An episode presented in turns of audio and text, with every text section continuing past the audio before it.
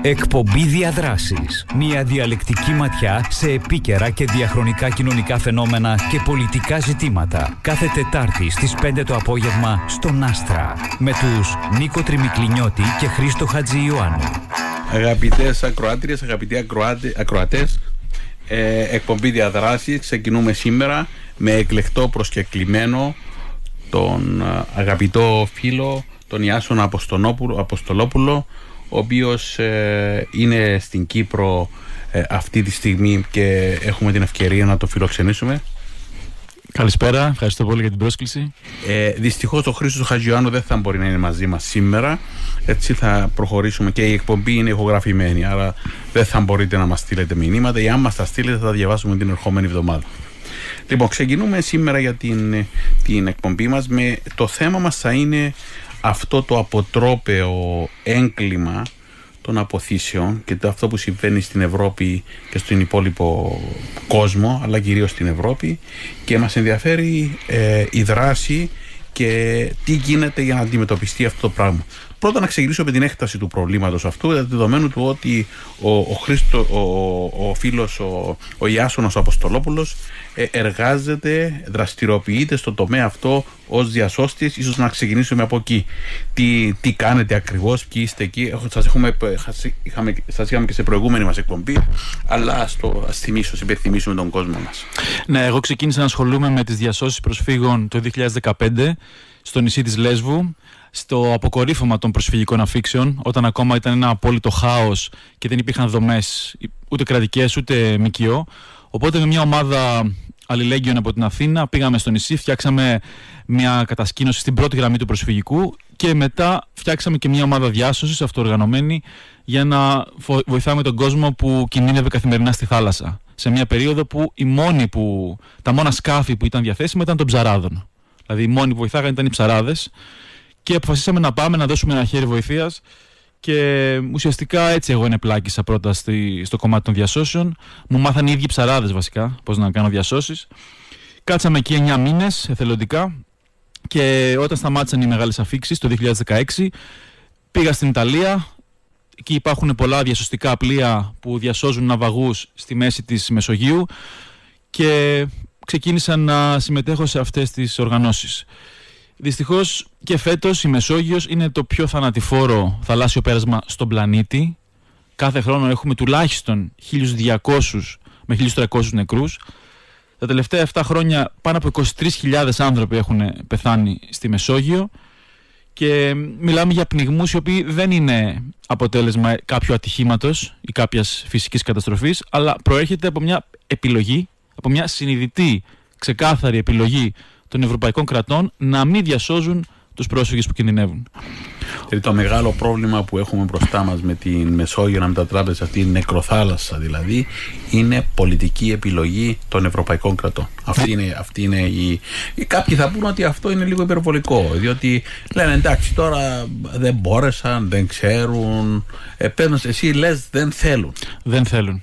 Είναι, ξεκα... είναι... Να μας το εξηγήσεις, είναι... Το είναι η πολιτική της μη διάσωσης, έτσι λέγεται. Και από το δύο χιλιάδες δεκαεπτά όλα τα ευρωπαϊκά κράτη, και η Ιταλία και η Μάλτα, έχουν σταματήσει να κάνουν επιχειρήσεις διάσωσης όταν αφορά μετανάστες σε κίνδυνο. Έχουν απομακρύνει όλα τους τα πλοία από την περιοχή, δεν αναπαράγουν καν τα σήματα κινδύνου όπως είναι υποχρεωμένοι να κάνουν. Όταν υπάρχει κίνδυνο στη θάλασσα, το λιμενικό υποχρεούται να στείλει γενικό ες ο ες σε όλα τα καράβια, δεν το κάνουν ποτέ. Ποτέ, ποτέ για τους πρόσφυγες και μ, τους παίρνουμε τηλέφωνο για βάρκες που βουλιάζουν και μας λένε ε, δεν είμαστε υπεύθυνοι εμείς, πάρτε τη Μάλτα. Ε, παίρνουμε τη Μάλτα, η Μάλτα μας λέει δεν είμαστε υπεύθυνοι, πάρτε τη Λιβύη. Μα η Λιβύη είναι σε εμφύλιο πόλεμο, τους λέμε, δεν μπορούμε να στείλουμε τον κόσμο στη Λιβύη. Ξαναπαίρνουμε την Ιταλία, δεν το σηκώνει και οι άλλοι και οι άνθρωποι πνίγονται. Αυτό συμβαίνει, οι άνθρωποι πνίγονται. Φανταστείτε το μόνο μήνυμα ναύτεξ που μας στείλαν τα τελευταία χρόνια για να σώσουμε ανθρώπους σε κίνδυνο, είχε σε παρένθεση, έγραφε σε παρένθεση γιου ες citizens. Λέει πηγαίνετε να τους σώσετε και είχε σε παρένθεση ότι είναι Αμερικάνοι, ότι είναι Αμερικάνοι πολίτες. Μην τυχόν και μπερδευτούμε και σώσουμε μετανάστες.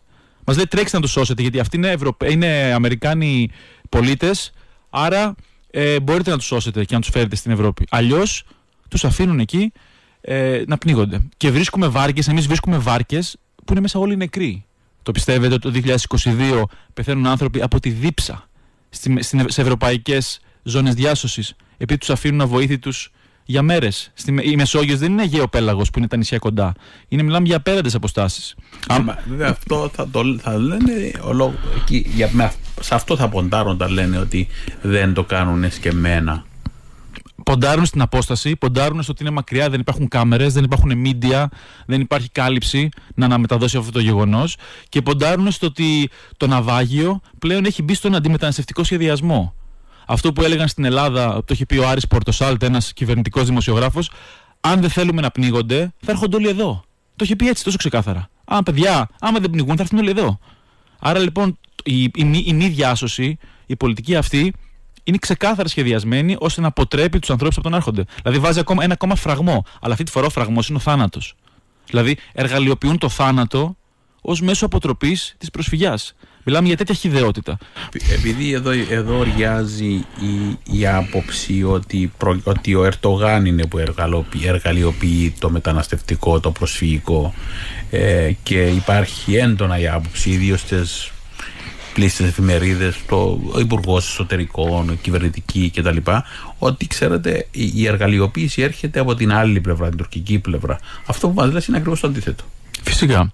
Κάθε πλευρά έχει τους λόγους να εργαλειοποιεί το προσφυγικό. Ο καθένας για τους δικούς του σκοπούς. Α, και ο Ερντογάν, αλλά και ο Ερντογάν το κάνει γιατί έχει τέσσερα εκατομμύρια ανθρώπους στο έδαφος του, έχει τους πιο πολλούς πρόσφυγες στον κόσμο, σε απόλυτα νούμερα από οποιαδήποτε άλλη χώρα, τέσσερα εκατομμύρια Σύριους, και προφανώς θα τους εργαλειοποιήσει για να πάρει περισσότερα ωφέλη από την Ευρώπη. Απ' την άλλη μεριά, τα ευρωπαϊκά κράτη εργαλειοποιούν και αυτοί το προσφυγικό για τους δικούς τους λόγους, για να χτίσουν μια Ευρώπη φρούριο, για να δώσουν δισεκατομμύρια ευρώ σε τεχνολογίες φύλαξης των συνόρων, σε στρατούς, αστυνομίες, σε Frontex, αλλά κυρίως για να ενισχύσουν ένα αφήγημα στο εσωτερικό τους. Αυτό, αυτό είναι η βασική εργαλειοποίηση που κάνουν. Ότι πλέον ο πρόσφυγας παρουσιάζεται ως εχθρός της Δύσης, ως απειλή, ως εισβολέας. Και άρα συσπηρώνουν το ακροατήριο κάτω από μια μπότα του κράτους, κάτω από μια αυταρχική διακυβέρνηση, που πάντα όταν η εξουσία ιστορικά δεν είχε λύσεις να δώσει στην κοινωνία. Έτσι, ζούμε τώρα σε μια περίοδο ακρίβειας, ανελαίτης ακρίβειας, φτώχειας που αυξάνεται στην Ευρώπη και στην Ελλάδα ειδικά. Ο κόσμος δεν μπορεί να πληρώσει το λογαριασμό του και του φταίνουν ξαφνικά οι μετανάστες. Παρουσιάζονται ως εχθρός οι μετανάστες, οι ξυπόλοιτοι άνθρωποι που φεύγουν από τον πόλεμο. Έτσι.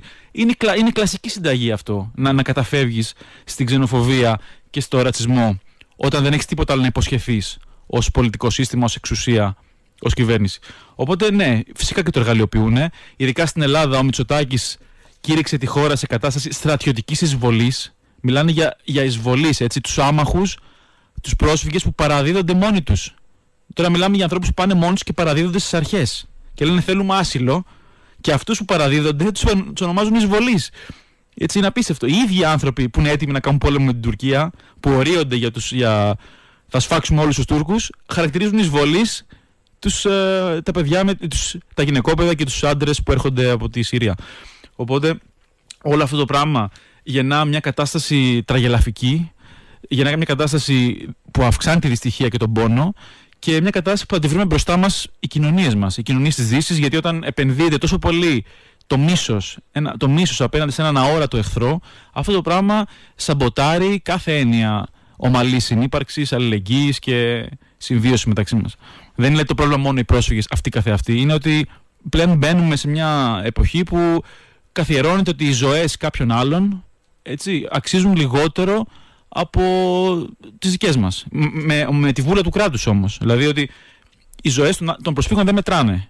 Και αυτό είναι η αρχή του φασισμού, έτσι. Ιστορικά, πρώτα ο φασισμός αποανθρωποποιεί τον άλλον, του βγάζει την ανθρώπινη ιδιότητα και μετά τον χαρακτηρίζει ως εχθρό.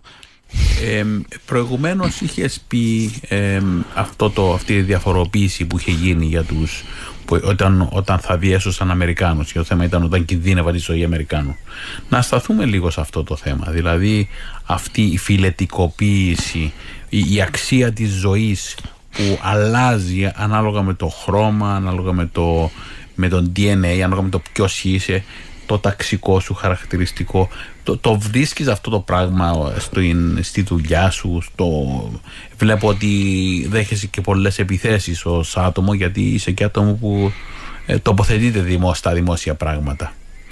Καταρχάς, ακριβώς ο ίδιος ε, ο, ο ένας άνθρωπος με το ίδιο διαβατήριο, αν έχει χρήματα και επενδύσει σε κάποια ευρωπαϊκή χώρα, θα πάρει απευθείας βίζα. Και υπάρχουν και τρεις χώρες στην Ευρωπαϊκή Ένωση, Κύπρος, Μάλτα και Βουλγαρία, που αν δώσεις πάνω από πόσο ήταν διακόσιες πενήντα χιλιάδες ευρώ, παίρνεις και ηθαγένεια ακόμα.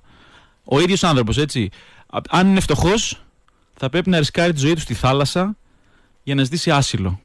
Άρα λοιπόν δεν μετράει. Βλέπουμε πόσο η εθνικότητα πολλές φορές είναι το προκάλημα της, του μίσους απέναντι στον φτωχό και στον αδύναμο. Ενώ αντίθετα στους ισχυρούς ε, κάνουμε τεμενάδες και τους, τους δίνουμε διαβατήρια, βίζες, ό,τι θέλουν. Ε, γι' αυτό ακριβώς το λόγο και εμείς θεωρούμε ότι ε, το ουκρανικό ζήτημα, για παράδειγμα, είναι, δείχνει με τον πιο ξεκάθαρο τρόπο ποιο, ποια θα μπορούσε να είναι η στάση της Ευρώπης απέναντι στους πρόσφυγες. Δηλαδή, μέσα σε, λίγες, σε λίγους μήνες, τρία και μισό εκατομμύρια Ουκρανοί και Ουκρανές διαμοιράστηκαν σε όλες τις χώρες χωρίς καμία ρατσιστική κορώνα, σε, σε σχετικά καλές συνθήκες διαβίωσης, ενώ για εκατό χιλιάδες που έρχονται κάθε χρόνο, τόσοι έρχονται, έτσι. Ακούμε συνέχεια εισβολή, θα μας πνίξουν. Είναι εκατό χιλιάδες με εκατόν είκοσι χιλιάδες πρόσφυγες από την Ασία και την Αφρική. Γίνεται ένας κανονικός πόλεμος. Διεξάγεται ένας πόλεμος στα σύνορα. Με νεκρούς, με τραυματίες, με πυροβολισμούς. Ενώ για τρία και μισό εκατομμύρια Ουκρανούς, που παραδοσιακά οι Ουκρανοί μέχρι χθες, έτσι, μέχρι χθες ήταν μεταναστευτικός πληθυσμός, είναι μια κλασική φιγούρα μετανάστης στην Ευρώπη, οικονομικού μετανάστη ο Ουκρανός. Μέχρι χθες ήταν μετανάστης, σήμερα έγινε πρόσφυγας και καλά έκανε και έγινε πρόσφυγας. Αυτό είναι το σωστό. Έτσι πρέπει να, έτσι πρέπει να, αλλά αυτό πρέπει να ισχύει για όλους και όλες. Και βλέπουμε πως όταν υπάρχει πολιτική βούληση, όλα είναι εύκολα, όλα είναι ξεκάθαρα.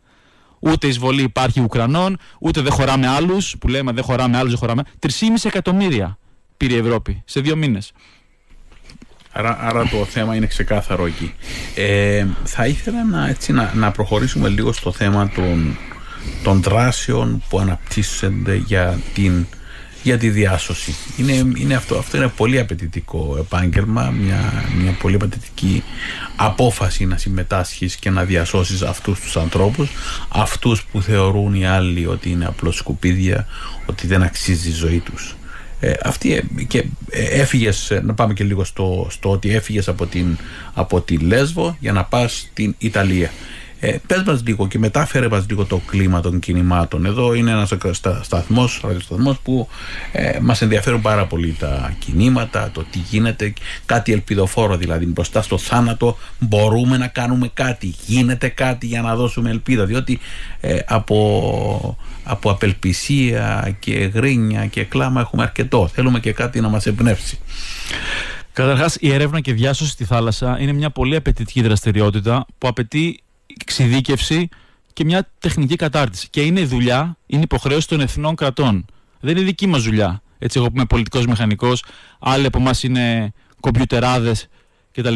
Αλλά εφόσον τα κράτη δεν εκπληρώνουν τις συνταγματικές υποχρεώσεις τους να σώζουν κάθε ζωή, κάθε ζωή όμως, ανεξαρτήτως του τι είναι, αν είναι Έλληνας, Τούρκος, Σύριος, δεν μας νοιάζει. Στη θάλασσα είναι μόνο ναυαγή, τίποτα άλλο δεν μετράει. Εφόσον τα κράτη δεν το κάνουν, κάποιος πρέπει να το κάνει. Δηλαδή, εμείς δεν είμαστε εκεί από, επι... από επιλογή. Γιατί δεν ξύπνησα εγώ ένα πρωί και είπα: θέλω να γίνω διασώστης στη ζωή μου, το όνειρό μου αυτό.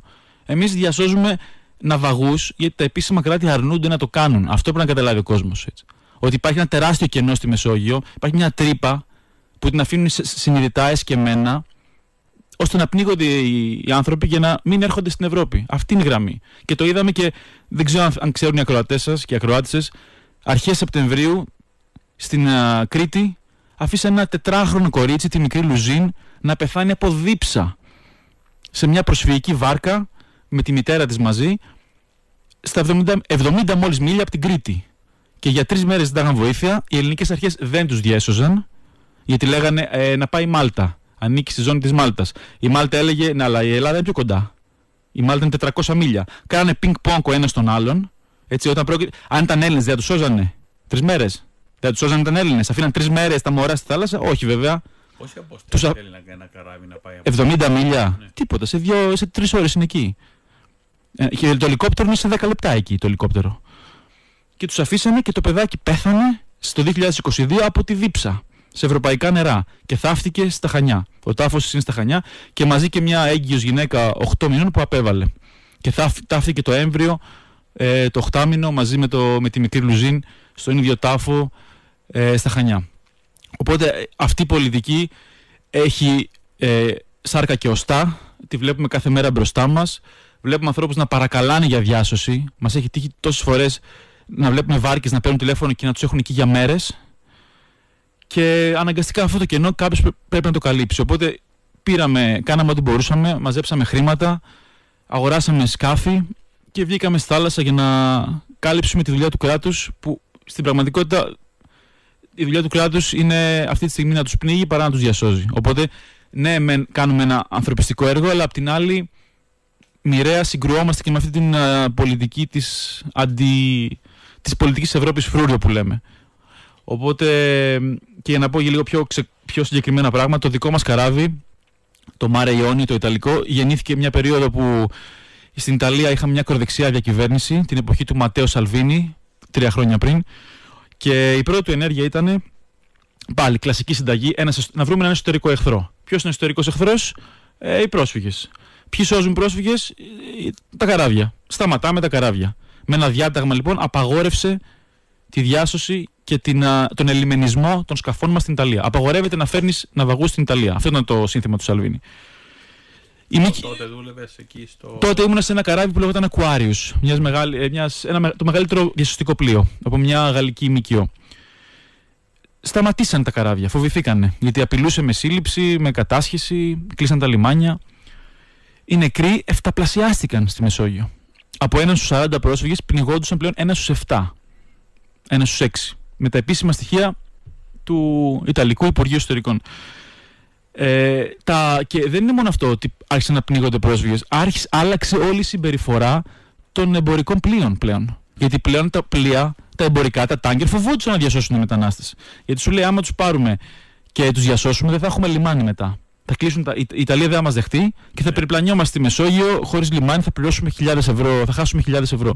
Άρα λοιπόν χρησιμοποίησαν και, το... και την οικονομική απειλή ως ένα μέσο να μην διασώζονται πρόσφυγες. Και όντως έχω δει με τα μάτια μου εμπορικό πλοίο να περνάει δίπλα από βάρκα προσφυγική, οι άνθρωποι να, να ζητάνε βοήθεια, να κραυγάζουν βοήθεια, να, να κουνάνε χέρια και, και πόδια, να τους παρακαλάμε εμείς τον ασύρματο, είστε υποχρεωμένοι να κάνετε διάσωση από το ναυτικό δίκαιο, σώστε τους, και να μην μας απαντάνε καν. Να κλείνουν τους ασύρματους και να φεύγουν και να τους παρατάνε στη θάλασσα. Οπότε γι' αυτό εφταπλασιάστηκαν οι νεκροί, γι' αυτό η, η απαγόρευση της διάσωσης έχει απτές υλικές συνέπειες σε θανάτους. Και έτσι ε, το καράβι που συμμετέχω εγώ, το Μάρε Ιόνιο, βγήκε στη θάλασσα με σκοπό να σπάσει αυτά τα μπλόκα, να, στα, να σταματήσει αυτή την ε, πολιτική ποινικοποίηση της, της ζωής. Έτσι. Δεν είναι ποινικοποίηση της διάσωσης, είναι η ποινικοποίηση της ίδιας της ζωής. Και αυτό κάναμε. Βγήκαμε έξω, με το που γυρνάγαμε στην Ιταλία μας απαγορεύσαν την είσοδο με πολεμικά πλοία. Εμείς περνάγαμε τα πολεμικά πλοία, σπάγαμε τον μπλόκο, μπαίναμε στο λιμάνι. Ο καπετάνιος ε, έδαινε το πλοίο στη, στην αποβάθρα, το λιμενικό μας συνελάμβανε ε, τον πλοίαρχο, ξεκίναγε προανακριτική από τον εισαγγελέα, μας κατασχέταν το καράβι. Ξεκίνησε μια μάχη στην Ιταλία, ξεκίνησε μια σύγκρουση με, με, την, με το κράτος, που βγήκαμε νικητές. Γιατί πρώτον έχουμε κάθε δίκαιο με το μέρος μας, πέρα από το ηθικό, δι... από το ηθικό ζήτημα έχουμε και το διεθνές δίκαιο και το εθνικό δίκαιο και το ευρωπαϊκό. Ο άνθρωπος στη θάλασσα πρέπει να διασώζεται, τελεία, νόμος, δεν το συζητάμε. Δεν θα ξανασυζητήσουμε τα κεκτημένα της ανθρωπότητας εδώ πέρα. Αυτά έχουν λήξει, έτσι, χιλιετηρίδες πριν. Και δεύτερον, δημιουργήθηκε ένα κίνημα στην Ιταλία, μαζικό, από ετερόκλητο κόσμο, καταλήψεις, κοινωνικά κέντρα, φοιτητές, καθηγητές, μέχρι και ο Πάπας, πολύ ενεργή στάση, και ο, ακόμα και οι εκκλησίες και οι παπάδες, που συσπυρώθηκαν γύρω από το «παιδιά, ως εδώ, να μπει ένα, ένα φρένο, δεν μπορείτε ας πούμε, να, να αφήνετε οικογένειες να πνίγονται στη θάλασσα. Ως εδώ». Και αυτό το «ως εδώ» στην Ιταλία τουλάχιστον έπιασε και οι πολιτικές Σαλβίνι ε, κατέρευσαν. Ωραία, αυτό είναι το, το, το, η θετική πλευρά των πραγμάτων, αλλά κάποιοι θα πούν, κοιτάξτε, η Μελόνι κέρδισε τις εκλογές, ο Σαλβίνι τώρα θα είναι συγκεκριμένος. Υπουργός τώρα, τι είναι υπουργός μεταφορών, τι είναι ο Σαλβίνι τώρα? Είναι υπουργός μεταφορών, ναι. Ναι, ε, ενώ η, η, αυτή η... Ε, πώς θεωρείς ότι αντέδρασε, ενώ υπάρχει όλο αυτό το κίνημα, ε, πώς μεταφράζεται αυτό με τρόπο που να δίνει ε, ελπίδα για παρακάτω? Πώς, το, πώς αυτή η μάχη που κερδίθηκε η πρώτη ε, μας δίνει κάτι για να χτίζουμε πάνω σε αυτό?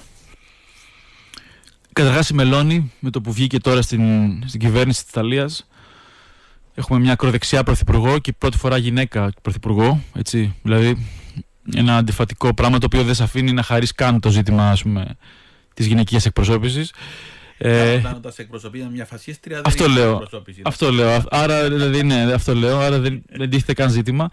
Ε, το πρώτο της πράγμα που έκανε τι ήταν? Το ίδιο πράγμα. Η ίδια χιλιο, χιλιοδοκιμασμένη συνταγή, όπου ακούτε κυβερνήσεις να στοχοποιούν τους αδύναμους, ε, βρωμάει η ιστορία.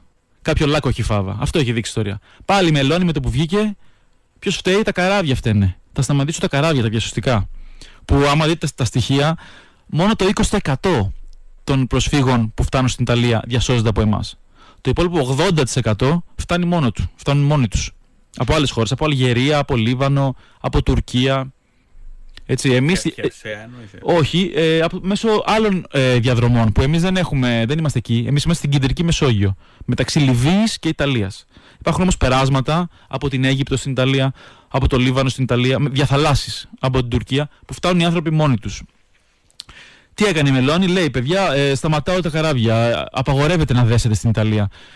Χίλιοι ναυαγοί, χίλιοι άνθρωποι εγκλωβισμένοι, εγκλωβισμένοι μέσα στο πλοίο.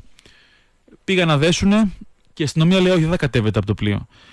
Ε, στείλανε γιατρούς μέσα οι Ιταλοί και είπανε, θα κατέβουν μόνο οι ευάλωτοι. Και ταξινόμησαν τους, τους ανθρώπους, τους ταξινόμησαν, λες και είναι πακέτα, σε υγιείς, σε γυναίκες και παιδιά και σε ευάλωτους. Και πήρανε όλους εκτός από τους άντρες υγιείς. Οι άντρες υγιείς τους αφήσανε μέσα στο πλοίο. Ό,τι κάναν και οι Ναζί δηλαδή, στα στρατόπεδα συγκέντρωση, αλλά από την ανάποδη. Διαχωρίζαν τους ανθρώπους σε υγιείς και, και, και αφήναν τους υγιείς να ζήσουν. Εκεί η Μελόνι άφησε τους ευάλωτους να ζήσουν. Και τους υγιείς λέει, πάρτε τους πίσω στη θάλασσα. Δεν με νοιάζει, θα τους κάνετε. Είχαμε φοβερές εικόνες πριν από λίγες, δεν ξέρω αν το είχατε δει, πριν δέκα μέρες. Οι άνθρωποι να, να ορλιάζουν, βοηθήστε μας. Να βοηθήστε μας. Τρεις πέσανε μέσα στο νερό, βουτήξανε μέσα στο λιμάνι και τους ξαναδιασώσαμε δεύτερη φορά. Μια ανάσα από, το, από την Ιταλία.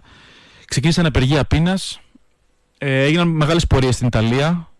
Οι, φοιτητε, ε, οι μαθητές καταλάβανε σχολεία στη, στην Κατάνια της Σικελίας. Γίναν πορείες σε ταιριές στη Ρώμη και Βενετία.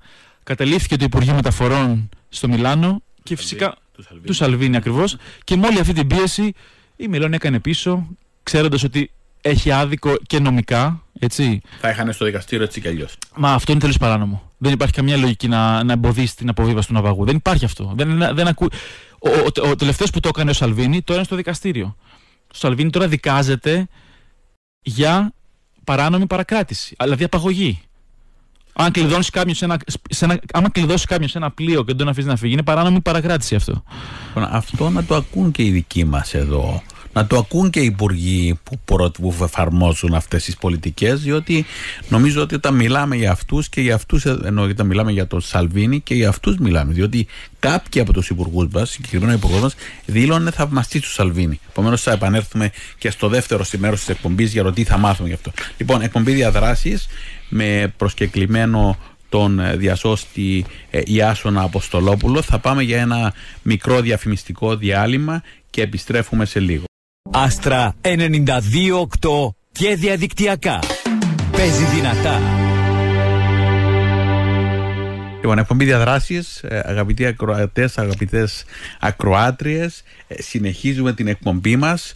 Εδώ έχουμε προσκεκλημένο μας τον ε, Ιάσονα Αποστολόπουλο, διασώστη, ε, ο οποίος ε, ε, είναι μαζί μας στην Κύπρο και έχουμε την ευκαιρία να συζητήσουμε. Στο πρώτο μέρος της εκπομπής συζητήσαμε έτσι το ευρύτερο πλαίσιο για τι συμβαίνει στην Ευρώπη, ε, τη, την ανάγκη της διάσωσης, ε, και είχε θέσει με πολύ έτσι εύστοχο τρόπο την, το θεμελιώδες δικαίωμα στη ζωή, και νομίζω και στη μια από τις ομιλίες του που είχε κάνει εδώ στην, στη Λευκοσία μας, ξεχάρι, μας, ε, μας ξεκαθάρισε Ε, την ανάγκη να σταθούμε στο ζήτημα της διάσωσης, το ζήτημα των άνθρωπων που βρίσκονται στη θάλασσα, ότι το, το ύψιστο καθήκον που έχουν τα κράτη και οι ανθρώποι που ασχολούνται είναι να τους διασώσουν.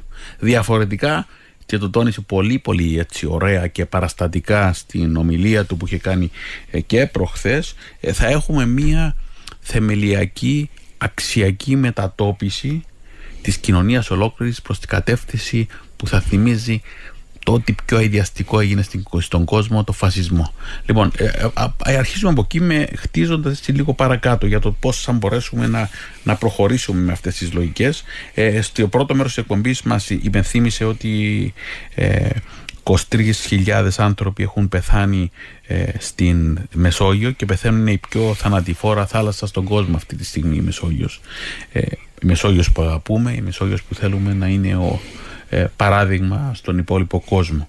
Ε, πώς βλέπεις την, το τι συμβαίνει τώρα, δηλαδή μετά από την εμπειρία την, και τους αγώνες που έχουν γίνει ε, η Άσονα, ε, πώς βλέπεις ε, τα κινήματα να απαντούν και τι μπορούμε να μάθουμε και εμείς εδώ στην Κύπρο από, την, ε, από, τον, από τους αγώνες για διάσωση, από τους αγώνες να εξανθρωπίσουμε αυτό που έπρεπε να ήταν ανθρώπινο, αλλά τα κράτη κάνουν ακριβώς το αντίθετο. Τα κράτη έχουν λερωμένη τη φωλιά τους και αυτό φαίνεται ξεκάθαρα από το γεγονός ότι κάνουν ό,τι μπορούν για να κρύψουν αυτές τις παράνομες και αηδιαστικές απάνθρωπες επιχειρήσεις.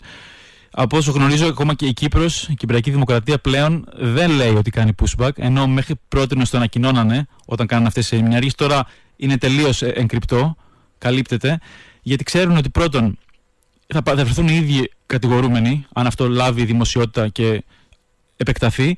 Και δεύτερον, είναι κάτι το οποίο δεν μπορεί να πατήσει ούτε στο, χι, σε, στο χιλιοστό σε κανένα κομμάτι διεθνούς, εθνικού ή ευρωπαϊκού δικαίου. Αυτό είναι η μεγαλύτερη απόδειξη ότι αυτό που κάνουν είναι βάρβαρο και εγκληματικό. Και, ε, όσο και, να, και, αυτό, και αυτός είναι και ο λόγος που ακούμε συνέχεια για την uh, ποινικοποίηση της αλληλεγγύης και της διάσωσης. Έτσι. Δηλαδή, το ότι κυνηγάνε εμάς, το ότι κυνηγάνε τους διασώστες, τους αλληλέγγυους και όσους φωνάζουν, είναι ακριβώς γιατί δεν θέλουν να υπάρχουν μάρτυρες αυτών των πρακτικών. Δυστυχώς η Ελλάδα είναι που σέρνει το αυτό, είναι, είναι η χειρότερη κατάσταση. Έτσι, αυτά που μας έλεγες προχθές ήταν ότι ε, η χειρότερη στο να, σε αυτή τη λογική, αυτή τη στιγμή, είναι η Ελλάδα. Ε, ε, ναι. Επειδή εδώ υπάρχει και μία λόγω της, ε, το σχέσιο με την Ελλάδα. Πες μας λίγο για το τι συμβαίνει για την κατάσταση εκεί. Εγώ, εγώ νόμιζα κάποια στιγμή είχα δει εκεί ότι θα σε τιμούσαν και τε, η, η πρόεδρος της Δημοκρατίας και τελευταία στιγμή είδα ότι άλλαξε η γνώμη. Δεν ξέρω τι έγινε εκεί, κάτι το περίεργο. Ναι. Πες μας λίγο για τι συμβαίνει εδώ, τι, τι, τι έγινε. Τι έγινε, ήταν, ε, είχε ανακοινωθεί η παρασημοφόρησή μου από την πρόεδρο της Δημοκρατίας για το, το όλο το ανθρωπιστικό έργο των τελευταίων χρόνων.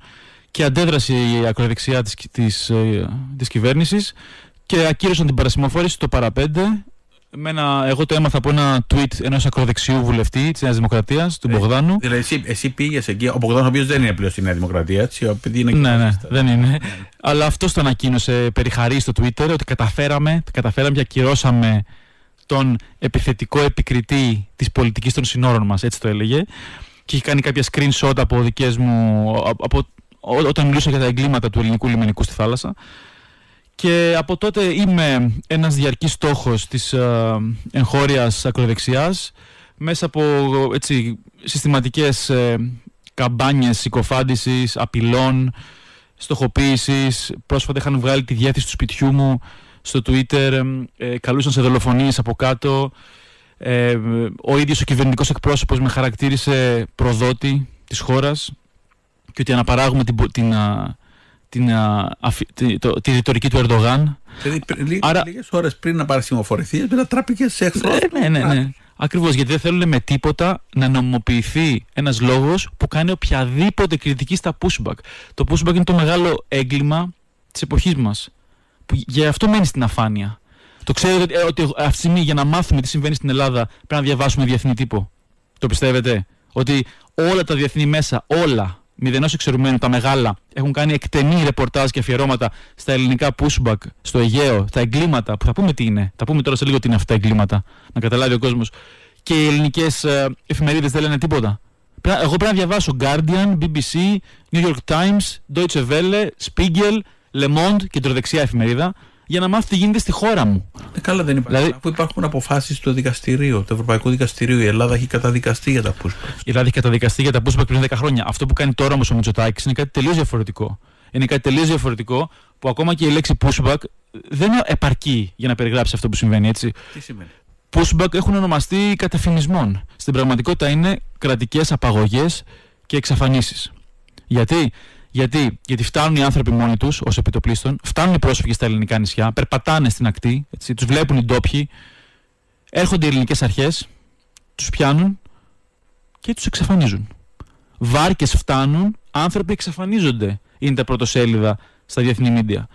Και τι σημαίνει τους εξαφανίζουν? Τους πάνε σε κάτι μυστικά μέρη, τους παίρνουν κινητά, διαβατήρια και προσωπικά αντικείμενα και το βράδυ, υπό την απειλή των όπλων, τους πάνε ξανά στη θάλασσα, τους φορτώνουν σε σκάφη, τους πάνε στα ανοιχτά, τους βάζουν με τη βία σε κάτι τετράγωνες σχεδίες, πλωτές σκηνές, τα λεγόμενα life raft, και τους παρατάνε ακυβέρνητους στη μέση της θάλασσας, χωρίς φαγητό, χωρίς νερό, χωρίς μηχανή, χωρίς πηδάλιο, με την προοπτική το κύμα να τους σπρώξει στην Τουρκία.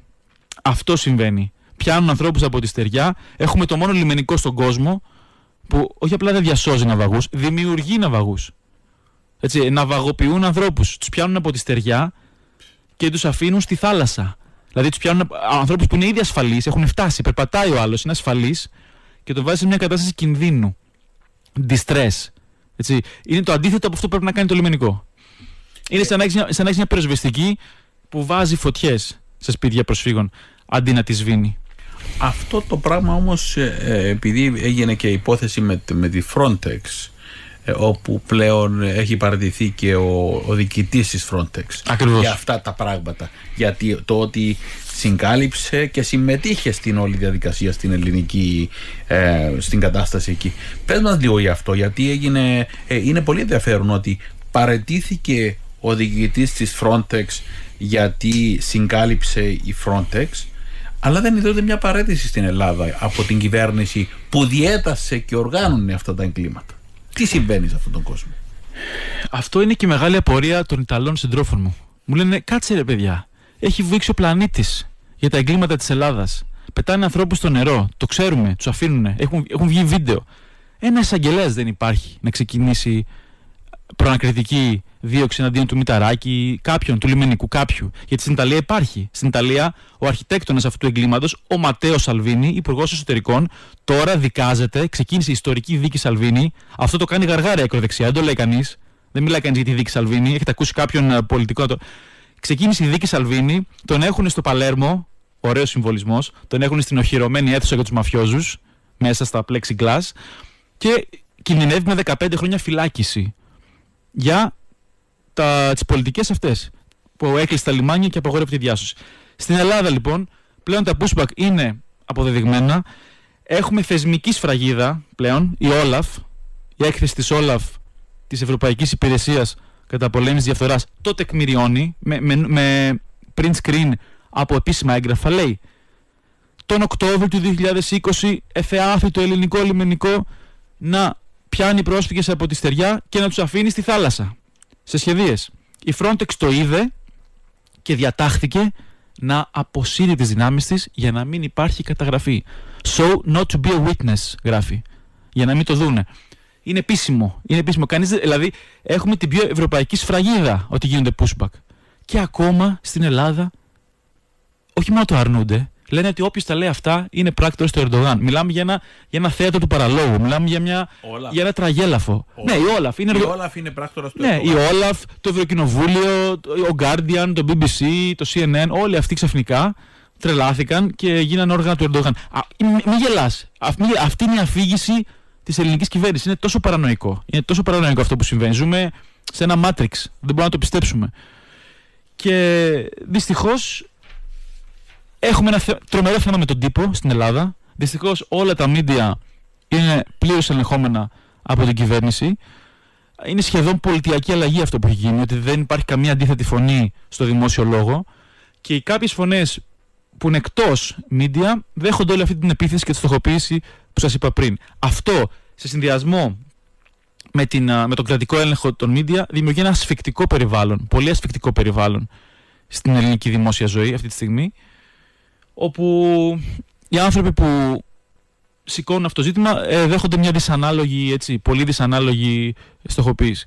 Υπάρχει κάτι που μπορούν να κάνουν για να, στα ελληνικά κινήματα στην Ελλάδα, τα κινήματα ευρύτερα εδώ για να συνεργαστούμε μεταξύ μας και να σταθεί ε, και δικαστικά αλλά και κοινωνικά, που είναι με, μέσα από τη δράση, κοινωνική αντίσταση, έτσι ώστε αυτά τα πράγματα να αλλάξουν, να σταματήσουν αυτά τα οργανωμένα κρατικά εγκλήματα που είναι και συντονισμένα μεταξύ των κρατών και αλλάσουν και τεχνογνωσία μεταξύ τους.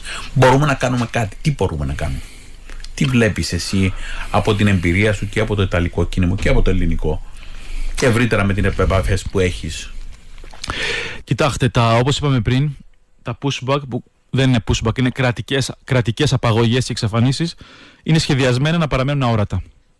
Αυτό είναι νούμερο ένα, η νούμερο ένα προτεραιότητα του κράτους. Άρα λοιπόν το, το χρέος μας είναι να δίνουμε ορατότητα σε αυτές τις ενέργειες και να μεγενθύνουμε τη φωνή των θυμάτων, των ίδιων των προσφύγων και των μεταναστών.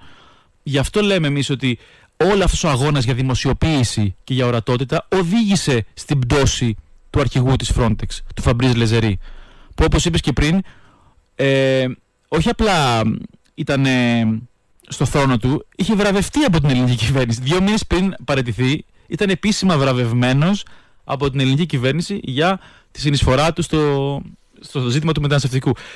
Αυτή η δημοσιοποίηση όμως των εγκλημάτων, αυτός ο αγώνας για ορατότητα, έκανε να σκάσει το απόστημα. Πλέον όλοι γνωρίζουν τι συμβαίνει. Και είναι πολύ ενδιαφέρον ότι παραιτήθηκε αυτός ο άνθρωπος μετά την έκθεση της Όλαφ. Παραιτήθηκε όχι για τα εγκλήματα που κάνει, ας πούμε, η Πολωνία, που η Frontex είναι υπεύθυνη για όλη την Ευρωπαϊκή Ένωση. Άρα ο αρχηγός όλης της Frontex, που είναι όργανο όλης της Ευρωπαϊκής Ένωσης, παραιτήθηκε όχι για αυτό που συμβαίνει στην Πολωνία, που και εκεί γίνονται εγκλήματα, όχι για αυτό που συμβαίνει στη Μεσόγειο, σε εμάς, που έχουμε δει με τα μάτια μας πέρσι τριάντα τρεις χιλιάδες επαναπροωθείς στη Λιβύη, όχι για αυτό που συμβαίνει στη Μελίγια, το φράχτη με τους τριάντα πέντε νεκρούς μετανάστες ε, εκεί, αλλά για αυτά που συμβαίνουν στην Ελλάδα. Έτσι. Είναι, είναι, είναι ιστορικό, είναι ιστορικές στιγμές αυτά. Παραιτήθηκε για τα εγκλήματα που συμβαίνουν στο Αιγαίο. Και αυτό είναι μια νίκη των, των προσφύγων των ίδιων που αγωνίζονται για, για ορατότητα. Είναι μια νίκη και όσων στέκονται στο πλευρό τους, όπου ο πρόσφυγας σήμερα είναι μια ποινικοποιημένη φιγούρα, εκεί έχουμε φτάσει, και είναι ένα, ένα φαλτήριο για να επεκτείνουμε τις διεκδικήσεις μας, για να αγωνιστούμε ακόμα περισσότερο ενάντια σε αυτό το έσχος, να μιλάμε στον κόσμο, να εξηγούμε τι συμβαίνει.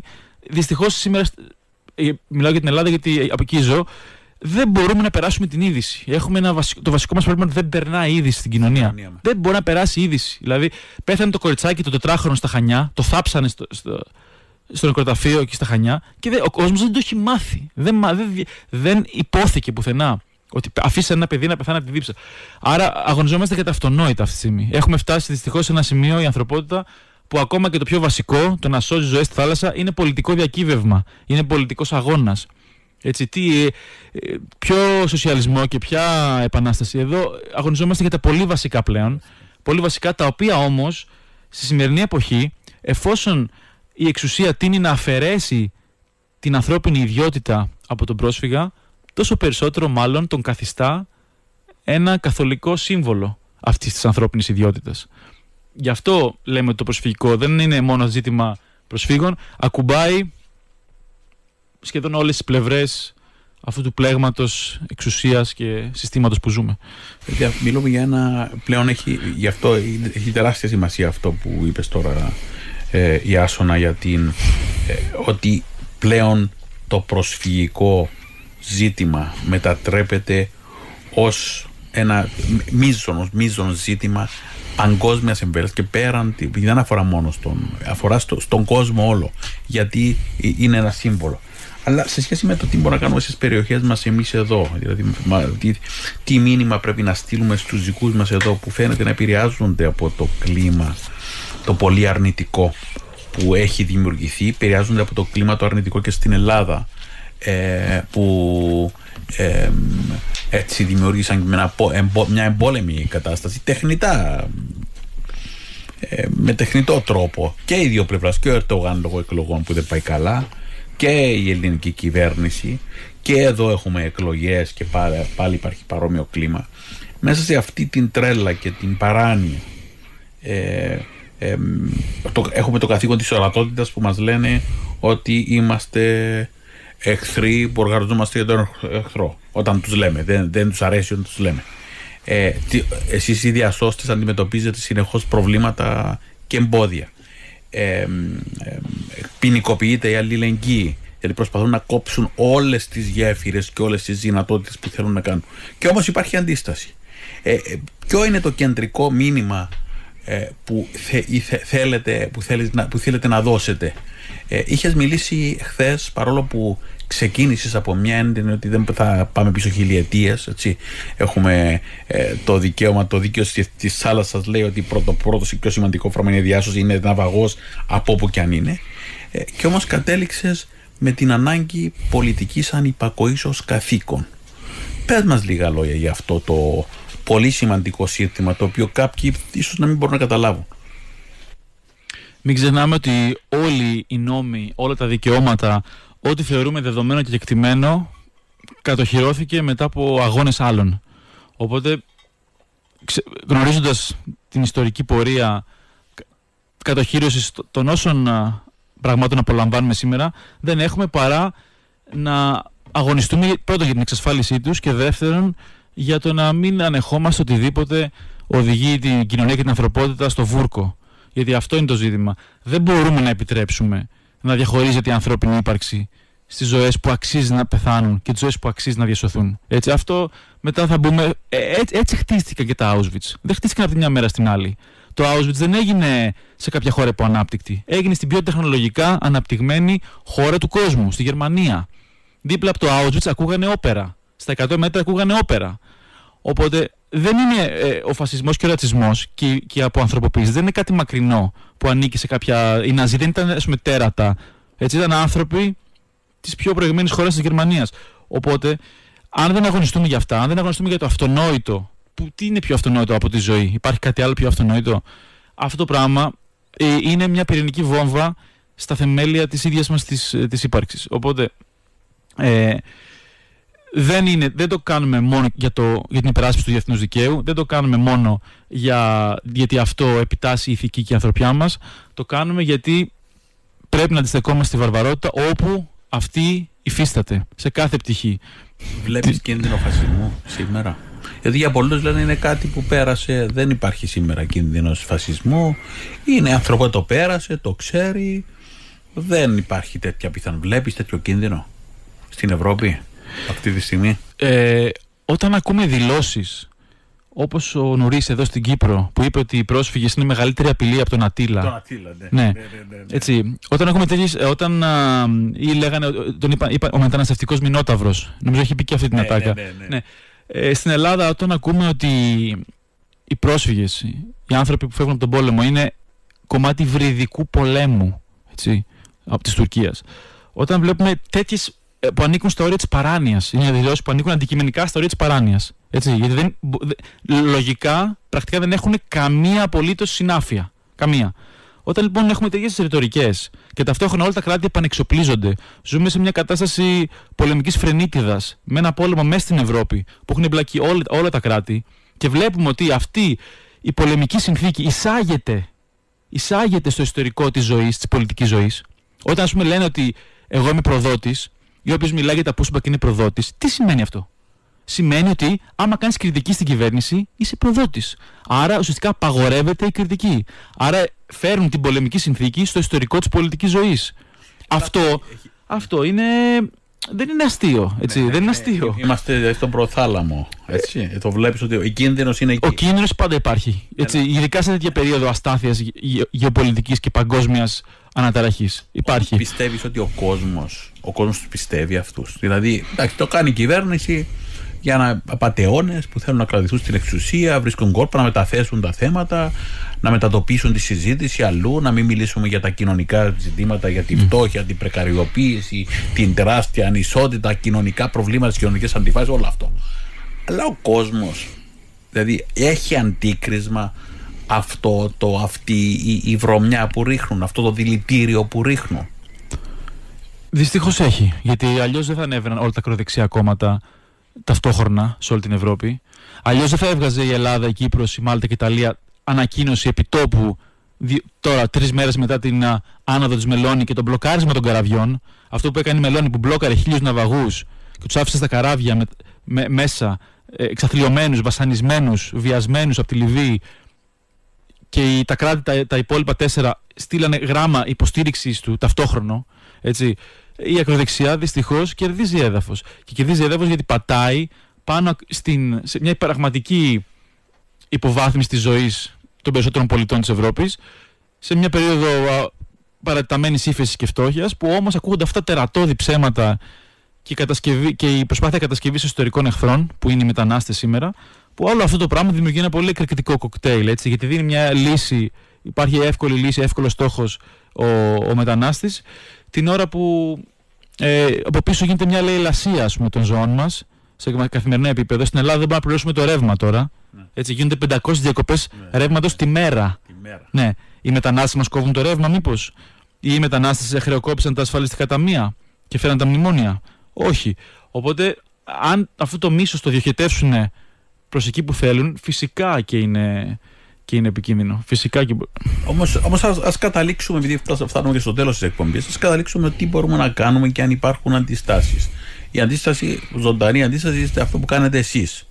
Ζωντανή αντίσταση είναι ότι πρώτη φορά βλέπουμε τέτοιες μαζικές κινητοποιήσεις και στην Ελλάδα τελευταία, ε, που βλέπουμε για διάφορα πράγματα. Υπάρχουν αντιστάσεις στην κοινωνία σήμερα. Τι, τι βλέπεις, τι είναι το μήνυμα που πρέπει να κάνουμε για να αντισταθούμε σε αυτού του μεγάλους κινδύνους που βλέπουμε μπροστά μας? Διότι πρέπει να εμπνεύσουμε κιόλας για να μπορέσουμε να αντισταθούμε μέσα σε αυτό το κλίμα, έτσι. Να αντισταθούμε ξεκάθαρα σε οποιαδήποτε ρητορική πολέμου. Έτσι, βλέπουμε τώρα όλοι μιλάνε για πόλεμο. Η Ευρώπη μιλάει για πόλεμο. Η Γερμανία επανεξοπλίζεται με τεράστια εξοπλιστικά προγράμματα. Η Ελλάδα στέλνει όπλα μαζικά στην Ουκρανία. Ε, μιλάνε για πόλεμο ενάντια σε μετανάστες. Μιλάνε για εισβολή και ασύμμετρη απειλή στα σύνορά μας. Πρέπει να αντισταθούμε σε αυτές τις ρητορικές. Πρέπει να εξηγούμε στον κόσμο την αλήθεια. Να βάλουμε τα πράγματα στις σωστές τους διαστάσεις. Να αντισταθούμε στη φρενίτιδα. Γιατί αυτή η φρενίτιδα έχουμε δει ιστορικά που έχει οδηγήσει.